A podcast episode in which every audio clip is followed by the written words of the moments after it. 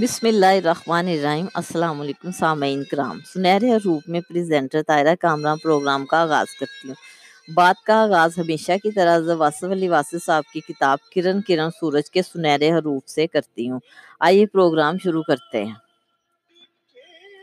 سب سے بری خواہش ہر انسان کو خوش کرنے اور اسے متاثر کرنے کی خواہش ہے۔ اور اس کی سزا یہ ہے کہ انسان نہ متاثر ہوں گے نہ خوش سچے کی عزت نہ کرنے والا انسان جھوٹا ہوتا ہے، جھوٹے کی عزت نہ کرنے والا ضروری نہیں کہ سچا ہو۔ یاداشت یاداشت میں محفوظ رہنے والا علم عارضی ہے یاداشت خود دیرپا نہیں، سب سے اچھا علم وہ ہے جو دل میں اتر کر عمل میں ظاہر ہوتا ہے۔ فقیری شروع ہوتی ہے بے ضرر ہو جانے سے اور مکمل ہوتی ہے منفت بخش ہو جانے پر۔ دھوکہ کسی انسان کو کسی ایسے کام پر راضی کر لینا جس کے انجام سے وہ بے خبر ہے۔ ظلم کسی شے سے اس کی فطرت کے خلاف کام لینا۔ غداری ذاتی مفاد پر ملکی مفاد قربان کرنا۔ منافقت مومنوں کافروں میں بیک وقت مقبول ہونے کی خواہش۔ آکبت نا اندیشی اپنے گناہوں پر فخر کرنا۔ حماقت اپنے آپ کو سب سے بہتر سمجھنا۔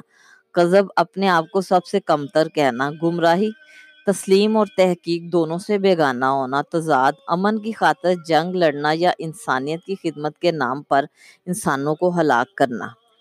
کوئی لمحہ دوبارہ نہیں آتا، کوئی دن دوبارہ نہیں آ سکتا۔ نہ یوم پیدائش دوبارہ آتا ہے، نہ یوم وصال۔ کسی یوم کو منانے کا تصور غور طلب ہے۔ اپنی زندگی ہی میں اپنے اپنے مزار کو روشن بنایا جاتا ہے۔ نیک امال زندگی میں سکون اور تمانت پیدا کرتے ہیں اور مرنے کے بعد مزار میں چراغ بن کر روشنی پیدا کرتے ہیں۔ اپنی صفات اور اپنے کردار کی خوشبو بعد مرگ بھی قائم رہتی ہے۔ جن مزاروں پر خوشبو اور چراغ ہو ان صاحبان مزار کی زندگی ضرور نیکی اور خیر کی زندگی ہوگی۔ جن لوگوں کے مزار پر گنبد نظر آتے ہیں، وہ لوگ زندگی میں ہی غبار راہ حجاز ہو چکے ہوتے ہیں۔ ان کی آنکھوں میں خاک مدینہ اور نجف کا سرما لگ چکا ہوتا ہے۔ ان لوگوں پر سلام ہو۔ گلاب کا نام خوشبو کے پردوں پر سفر کرتا ہے۔ گلاب ذات ہے اور خوشبو صفت۔ ذات اپنی صفات کے حوالے سے پہچانی جاتی ہے۔ بد نصیب آدمی اپنے حال پر مستقبل قربان کر دیتا ہے۔ بیوقوف انسان مستقبل کے لیے حال قربان کرتا ہے۔ بامراد انسان مستقبل اور ماضی کو محفوظ رکھتے ہوئے حال سے لطف اندوز ہوتا ہے۔ اس دنیا میں بہتر زندگی اور آخرت میں بہتر انجام۔ بڑے نصیب کی بات ہے۔ بینائی کمزور ہو جائے تو چہروں کے چراغ مدھم پڑ جاتے ہیں۔ وہ انسان روح کے ویرانے سے نکل نہیں سکتا جس نے ماں باپ کا ادب نہ کیا اور جس کو اولاد سے پیار نہ ہو۔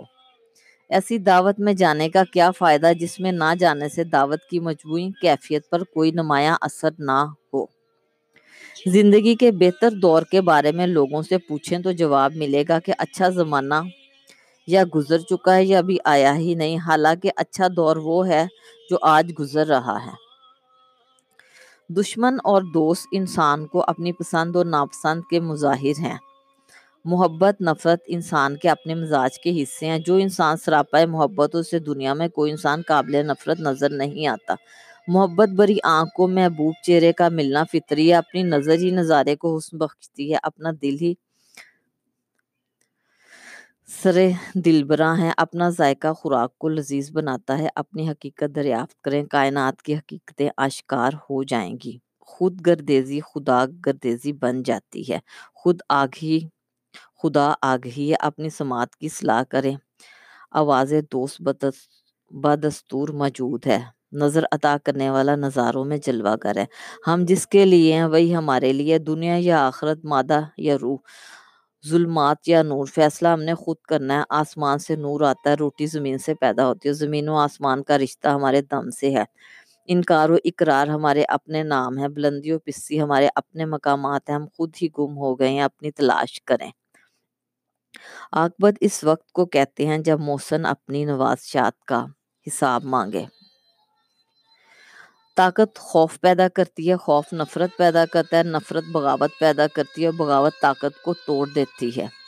جب تک زندگی موجود ہے، نیکی اور بدی کا وجود قائم رہے گا۔ بدی کو مٹا دینا ناممکن ہے اور نامناسب بدی نے نیکی کے دم سے اصلاح لینی ہے۔ بدی کے دریا میں ڈوبنے والوں کو نیکی کے ساحل پر لانا ہی نیکی کا انتہائی عمل ہے یہ عمل بغیر ہمدردی و محبت کے ناممکن ہے۔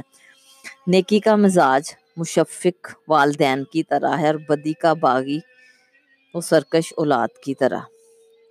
خامن کو غلام بنانے والی بیوی آخر غلام ہی کی تو بیوی کہلاتی ہے، دانا بیوی خامن کو دیوتا بناتی ہے، خود دیوی کہلاتی ہے۔ بیدار کر دینے والا، غم غافل کر دینے والی خوشی سے بدرجہ بہتر ہے۔ آج کے سیگمنٹ سے اتنا ہی۔ گفتگو کا یہ سلسلہ جاری و ساری رہے گا۔ خوش رہیں، آباد رہیں۔ اللہ حافظ۔